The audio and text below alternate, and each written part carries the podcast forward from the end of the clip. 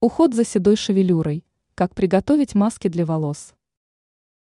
Седые волосы требуют к себе особого ухода, однако не все знают о том, какие лучше средства использовать. Конечно, можно купить маски в магазине, но лучше приготовить их дома из натуральных компонентов.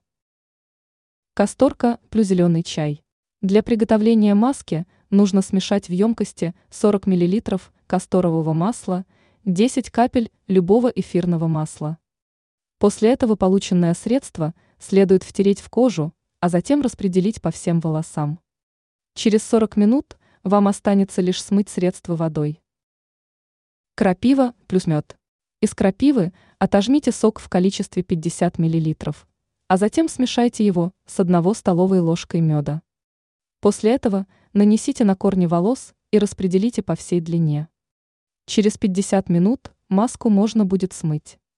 Если вы будете делать данные маски несколько раз в неделю, то в скором времени заметите приятные изменения. Волосы станут более здоровыми, а цвет – насыщенным.